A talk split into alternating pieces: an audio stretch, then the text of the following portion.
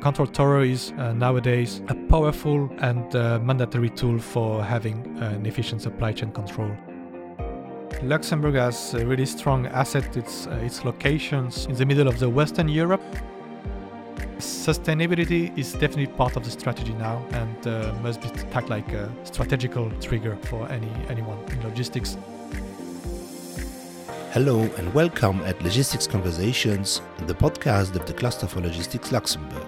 Logistics Conversation will allow you to discover interesting and passionate people from the world of logistics and their projects. Logistics is essential in Luxembourg and we want you to have a look behind the scene. Good afternoon, dear listeners, to the podcast from the Cluster for Logistics Luxembourg. Today we have Florian Grova on the podcast to talk about the supply chain management career and about typical projects. Since 2009, the Cluster for Logistics organizes conferences twice per year. A lot of infrastructure has been built in the three major hubs of Dudelange, Bettembourg, Canton Airport and the port of Mertert. Actually over 300,000 square meter of warehouses, plus a very modern multimodal hub for probably an investment of over 500 million euro in the last 10 years. Now we need to focus on competences, processes, efficiency to stay competitive in Europe. Florian, you have the skills to drive such supply chain education and projects. That's why we wanted to invite you, Florian Grova from Hamlet Consulting. This is the first afternoon podcast. I hope you are not too big a fan of football. Hi Malik, thank you for inviting me for the podcast. I would say I'm not a big fan of football, so with this Mondial, I think I'm good and fully with you. Okay, because I just realized that we missed the game of Germany, the first game of Germany, so that was not foreseen. Could you maybe describe what is your company and what does it do? Yes, sure. So Hamlet Consulting is a Luxembourgish consulting firm. We are here in the Grand Duchy for 20 years. Basically, we have been providing IT consulting for the last 10 years, and then we moved to testing, and since a year we have decided to enlarge the scope for our client and embrace as well management consulting and transformation. I'm in charge of this last branch, and specifically I'm working on supply chain and operational excellence topics. You will see afterwards my background, how we can connect it with consulting. Here in Luxembourg, we have 60 consultants so far, and we are as well operating in Belgium and Switzerland. Okay. Yeah, thank you very much. I saw your CV. It's very large and a lot of details inside. So let's talk a little bit also education in logistics. You know, what, as an example, what is your background? Could you walk us through your curriculum and maybe how typical is your curriculum? Yes, sure. So I would not say have particular or an extraordinary curriculum, just a regular one. I've been to university. Maybe here what could be specific is I've done my 5 years of university in apprenticeship, so meaning half of the time at the university and half working for companies. And here basically started my journey with logistics. I've done first a bachelor with a logistics provider, and then a master degree with international car manufacturer, where I was working for the supply chain department. So actually, I've started logistics when I was 18 in the operations, and then I moved up to projects, strategy, innovation, and I think the podcast would be a great opportunity to share with the auditors this experience. I will also mention that after this university path, I decided as well to invest my time in education. And now for 8 years, I'm really happy to share my knowledge and my experience with a student in logistics, with a logistics bachelor. Sounds good. Actually, the Chamber of Commerce announced that they would like also to create a supply chain manager at the bachelor level next year in September. So maybe we see you again then when this curriculum is designed. You started in cars. I consider that probably that's one of the toughest games, automobile industry, when it comes to logistics, just in time and all those terms. Let's go into media res. How do you see automation in warehouses? So automation or automization is a quite large topic. If we focus on warehouses, we could split the process from the in-goods to the delivery. So here, automation can take part of many processes, from the receipt or the goods in the warehouse. Then we have the storage, the preparation, picking, and then we prepare the shipment and we deliver. At every single stage, we can see different kind of automation. If first we need to unload the trailer, so here we can have any kind of robots or so-called AGV, automatic guided vehicle, which can unload pallets from a truck. So it can be a first step of automation. Then for the storage as well, now we can see nowadays forklift or automatic forklift using this AGV technology to drop a pallet to a racks. We see many kind of automation in parcel or boxes preparation. We can go from a big mechanism which can prepare directly all the parcels. We can have as well some robotic approach where we have a robot and a human, so a robot and a picker, and we just give assistance to the picker to reduce the penibility as well. And if we go at the end of the chain, we have the loading process. Here as well, you can see any kind of solution where you can directly drop kind of certificate-free pallets in a truck thanks to a platform, but as well here you need to adapt your infrastructure and you need as well to adapt the fleet of trailer with a specific material to deal with this new platform. So basically automation in a warehouse, to make it short, can be at every stage of the process, and we can use many kind of technology. Okay. You are here with Florian Grova from Hamlet Consulting in the Logistics Conversation podcast of the Cluster for Logistics at the House of Entrepreneurship. Is the type of projects or the type of automation which you mentioned, and this is not a question I have prepared, but a spontaneous one. Would that typically one be some of the projects you would be where you could help customers, prospects? Yes, sure.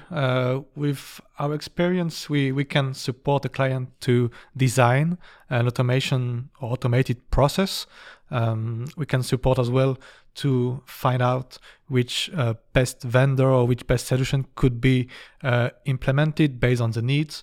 And as well, we could as well support the client into an innovative and R&D process to build up a proper process for any specific logistics purpose. Okay, sounds good. That's exactly what we are looking in. As talents get more complicated and we are competing with other sectors, the logistics and transport sector is competing highly, so we need to think about that also. Do you actually believe in connected objects for efficiency gain, and how would that work? I do.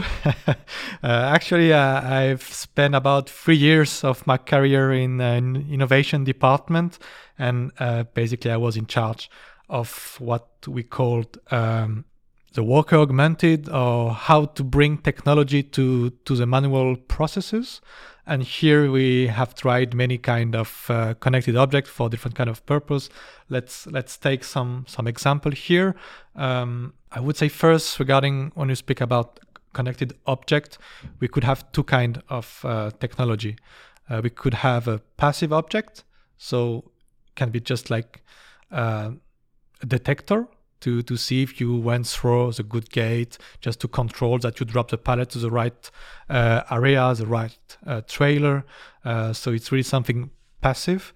And you could have as well something smarter as an active object. Here we could we are trying to give intelligence to a thing, to an object. And by intelligence, we can as well speak about AI, artificial intelligence, to make the object able to, in some cases, make some decision. So operational decision here. If we take an example, I've worked with colleagues on a project where we were trying to make flying a drone in a warehouse. So it was just not for fun. Here the purpose was to support the team for the inventories. And here basically we had the object, so the drone, and we gave him some power, some brain with AI. And in such a project, we were just trying to use a drone as a facilitator to make on-demand inventory when you are looking for a product, if it's still available, if you discover any mismatch in your inventories. So here, basically, the challenge could be to define the flight plan of the drone. But basically, the biggest challenge was to calibrate the cameras to capture the label of the pallet here. So, but yes, if your question is if I believe in connected objects in a warehouse and if they can bring efficiency, I do believe, and I think we will see more and more such objects in warehouses. Is that still a job, or is that already game? It has been a job. It has been my daily life for 3 years, but still really willing to continue this path and this journey with the objects and how to bring intelligence into logistic processes. Sounds like a good idea. When I was still in industry, I could remember that people were planning 1 or 2 days across Europe to go into the warehouses once per year, probably, or maybe more often, to verify that what was on the books was also inside in the inventories. And it was usually not a very pleasant type of work. They did not really like it unless it went to nice places of Europe. Yeah. or the world. That's true. So as a supply chain management specialist and consultant, that's probably linking to what we call control towers. Is that what you just explained? Is that then helpful to run a supply chain control tower? And why is the control tower actually important? So yes, so far we spoke about logistic operation, warehouses, and how to improve the operation efficiency. If we step back and we try to see the big picture here, and we speak about supply chain. The control tower is nowadays a powerful and mandatory tool for having an efficient supply chain control. When we speak about control tower, basically we try to steer an end-to-end supply chain. So from the raw material to the delivery in a shop or directly to a customer if we speak about e-commerce. When we think about control tower, we also include here the notion of total cost of ownership, meaning you need to master the cost of your supply chain at every step. And to have a control tower will support you on a daily basis to monitor, in some cases, in real time, every step of your supply chain. I remember, Malik, you were speaking one time about ETA. So yes. Correct. A very important notion for an industrial guy. Say, give me your estimated time of arrival. Yes, exactly. And here, to have a control tower in the whole supply chain at every step of the process, because you have different suppliers, logistic provider, carriers, warehouse in between, distribution center and customer. Yes, you really want to know where is your goods and to have such ETA or to connect the truck with any kind of system. It's really important and will support your journey into a better monitored supply chain. Okay, so probably this is also what makes logistics more interesting for my kids or young people when they are looking for what should I do later. We have had some examples of augmented or virtual reality drones. What is your experience with that? Where should that be tested or used?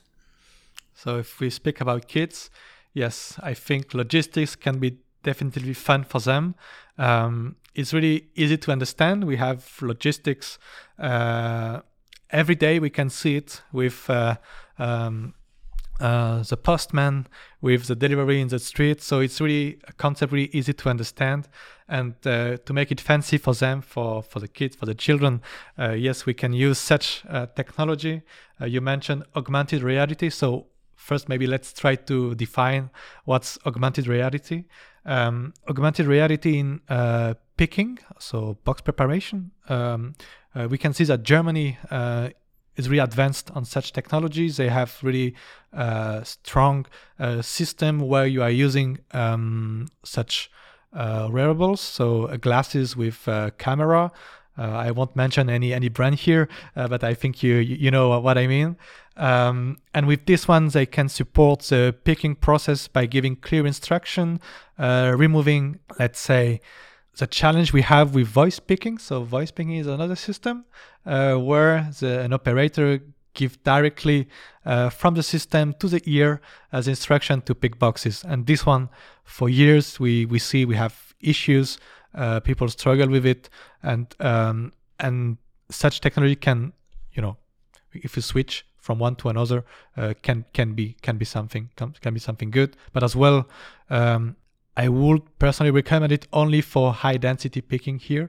Otherwise, wearing 8 hours a day these glasses and going through 100,000 square meter warehouse could be a challenge as well, just as a human being. So the technology, yes, but with the right purpose. Regarding the second technology, you mentioned virtual reality. Yeah. So here as well, kids could find some fun, maybe closer to what they know, such video games. Here, in my experience, we have been. We are still using such technology, but much more for a training purpose. So let's take two examples.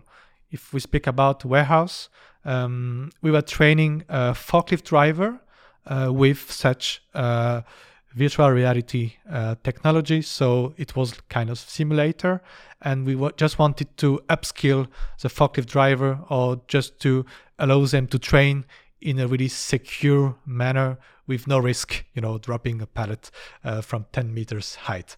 The second one could be as well for transport, and you could have as well, it exists, such simulator for truck driver, where they can as well, as a video game, maybe, plenty of them, maybe better than I. My daughter probably knows better than I. Yes. So here definitely we can have these two technology, augmented reality and virtual reality, in logistics, in transport. It's live. It's not something we should fear, but we should, I think, try to understand them and see how to get the best potential, or how to take the best potential from them and see how to apply them in a concrete business case. Maybe I can jump to this question. Where do you find such innovative ideas, actually, and technology? So, innovation. So, here is a big topic, can be fancy, but I would like to keep my 2 feet on the ground here. And, looking for idea, I could answer with in two ways.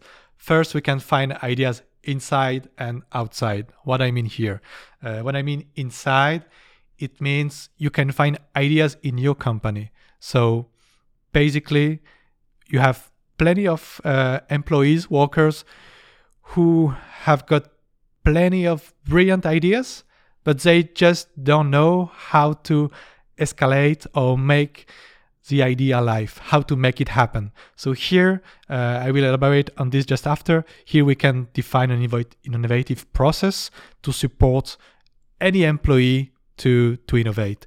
The second one is maybe easier. It's outside. What I mean is just going out of your company and check in a new ecosystem what's going on, what are the new trends, what are the technology, what are doing my competitors, and where I personally found best innovative ideas, where when I trying to cross or to cross two different sectors.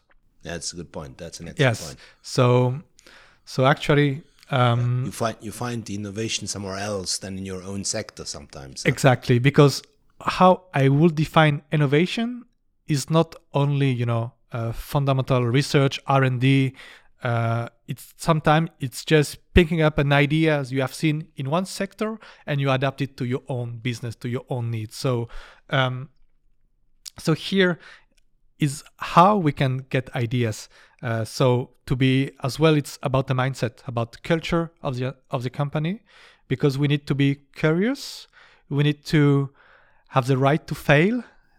That's something really important because we have a lot of pressure. Here we are speaking about logistics, industry, manufacturing, and we know we are really cost-driven. So sometimes it's difficult to get a budget for such an experiment. And when you do it, you are confident, but you never know if it will work or not. So it's about investment as well.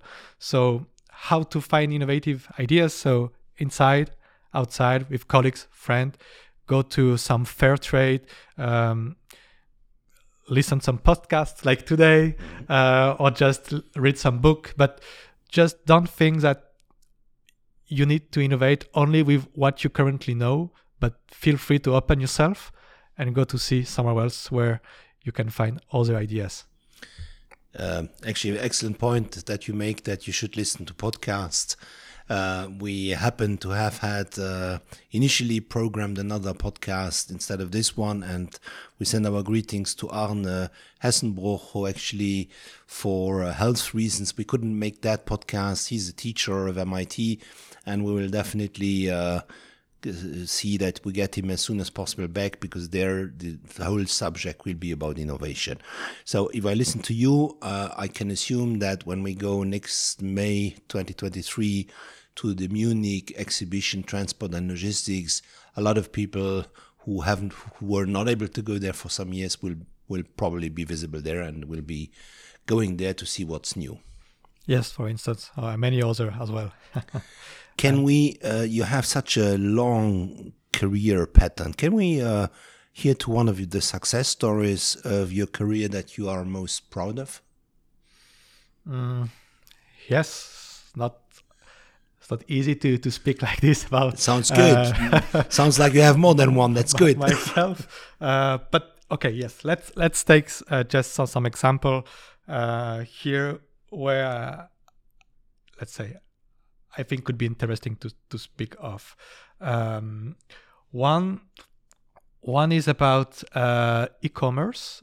So I was working for a logistic provider, and we were providing picking, warehousing, and transport to a luxury brand well known in the world about cosmetics. And they wanted to improve the e-commerce process, but at the worldwide scale. So basically in every market in the world. And here, basically, we have supported them into the process from the idea to delivering the technology. And here we are speaking about how to secure the picking of parcel, meaning we speak about cosmetics, can be a lipstick or such kind of products. So really small, really light, and easy to lose. Easy to make a mistake when you prepare the parcel, when you pick it up. So here we have worked with a partner. When we speak about innovation, really often we don't do it alone. So it's not only my project. It was a team effort here. Sounds really. I think it's open innovation is really probably here a good recommendation. Yes, to exactly. Be open for people who have already experience and maybe even to startups. Yes, Maybe if I could just give you more insight here, just to, because for now I've been really conceptual.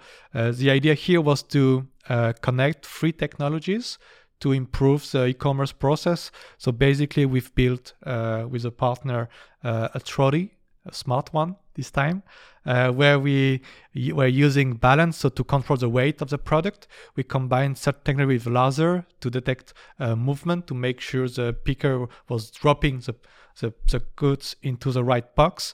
And at the end, we had as well the identification process. So here was just basically using a scan to make sure we have the good barcode here. So that was one.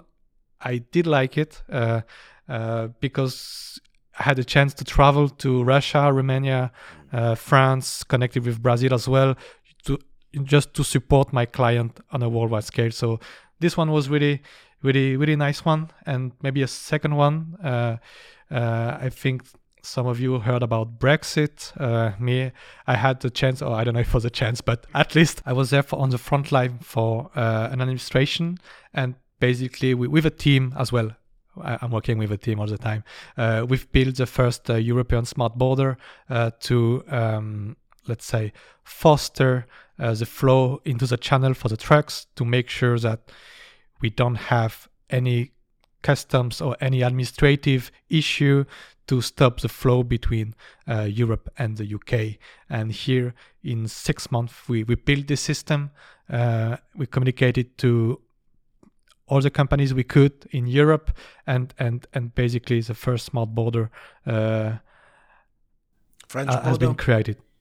It was, between Europe and UK, yes. We know. Excellent, because I heard much too much about Brexit, which was not constructive. So it is good that that was a constructive exercise then. Yes.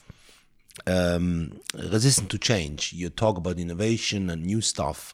Not everybody wants to change and use new technology. How do you lead company or a challenge when it needs to change? So change management, basically, Marik. So thank you for asking this, because I've seen in many projects is so often underestimated. Change management is key when we speak about digital transformation, innovation. We see here.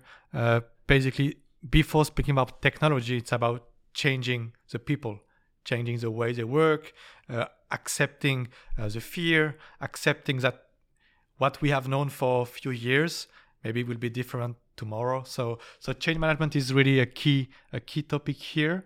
Actually, it's difficult to give like the magic recipe. We need to adapt to each context. Every client has a different problematics here, but for leading change management, I think first is about behavior. My opinion here is you need to have the courage to go through this process. You as well need abnegation and resilience, because you need to take the team and take them from A to B with everyone still on board, losing nobody behind. So change management is first for me culture and behavior.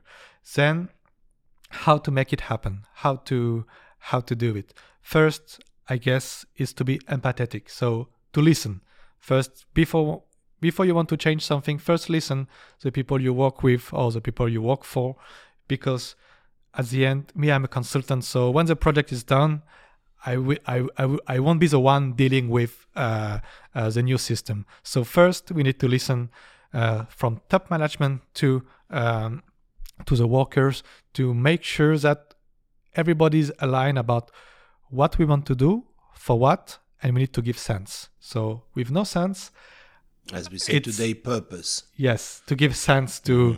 We can say to give sense to life here, to give sense to work. It's the same. We need to find the right purpose and to explain it. And then we need to deal with resistance. So dealing with resistance can be first to be open to accept maybe the fear from the colleagues. Then it's to have the courage to override them. And at the end, as a manager, you need to decide with who you want to move forward. So make your best to keep everyone on, but we also know that sometimes we will need to make some changes. I think that's all really well said. The changes is there's a lot of resistance to change. So, in general, how do you see Luxembourg how do you see Luxembourg compete when it comes to region or European warehouses with all the many new technology items which you mentioned? So yes, Luxembourg has a really strong asset. Its location. So in the middle of the Western Europe, and I say Western Europe because I've been a few years in the Central Europe, and sometimes I'm here that Luxembourg is in this is in Central Europe, but geographically speaking, is not exactly the case. But yes, here Luxembourg is surrounded by directly three countries, two big ones. One a bit smaller, but really attractive as well. Here, Luxembourg can be really attractive based on the talent competition. Today, we speak about processes, logistics, trucks, but at the end, you need somebody behind. And here, people, talent are really key to make it happen. And I guess Luxembourg has this power to make talented people come in. And here, when we see the demography here, almost half of the residents of the country are foreigners. So here, I think it's a big asset for the country. Then regarding dealing with, the neighborhoods, the other countries around, Luxembourg as well can be also ahead of the other thanks to its sustainability strategy. Here, I think for Luxembourg is a pretty good one, and everyone should pay more attention to this criteria when they decide to locate the warehouse. And then the other one, this one I will make as well a short connection with Central Europe here. It's about the cost, so the salary cost. In the past years, for so many bad reasons, some company decided to locate a warehouse in the eastern part of Europe, sometimes really close to a border to a really big country such as Germany. And at the end, yes, they saved money by 30% because the land was cheaper, building was cheaper, salary were cheaper. But at the end, they struggled to find out people because in such region, people from Poland and Czechia are not working in Poland and Czechia. They are going for a better salary from the other side of the border. So sometimes I think we should consider this aspect because I've seen in so many cases the need to create immigration to find out workers for warehouses, and can be a good point. But then I think it's really a key criteria that must be addressed in a tender or in your strategy when you want to locate your warehouse somewhere in Europe. Okay, we're coming to the end of the podcast with Florian Grova from Hamlet Consulting. One last element which is very much on our agenda, which is the energy transition and how do we take into consideration green logistics. What role do you see green logistics and the energy transition in transport play? So yes, sustainability, carbon footprint, green logistics, so all is connected. We cannot today have any project without considering this aspect. In some project, I've seen that more and more companies are measuring the footprint impact of the project, of the technology you use. So I think this one is absolutely something I encourage everyone in a project to measure the footprint impact. But then yes, we are now in really high inflation time. We all need to reduce cost, and here energy is a key driver. So less you consume, better you improve your cost rate. So yes, sustainability is definitely part of the strategy now and must be tackled like this, like a strategical trigger for anyone in logistics and over this purpose. Thank you. So I come to the last question. What personal dream would you like to fulfill one day? This one is a really tricky one. I have so many dreams. Difficult to pick just one. Shall we continue another podcast to talk about your dreams? Oh, this one, Malik, you made a great transition here because, yes, I really enjoyed the time with you. And I will dream to make a new podcast with all the Cluster for Logistics team next year in 2023. This one is really an achievable one. And I hope it won't be just a dream, but we will make everything to make it true. So thank you very much. Thank you very much. You listened to Florian Grova from Hamlet Consulting and the Logistics Conversation podcast from the Cluster for Logistics, supported by the Ministry of Mobility and Roadworks. And thank you very much for joining, and I hope it's pleasant for the listeners. Thank you very much. Thank you, Mary. Thank you for listening to Logistics Conversation. You can find our podcast and interview on SoundCloud, Spotify, and of course our webpage www.c4l.lu. Thank you.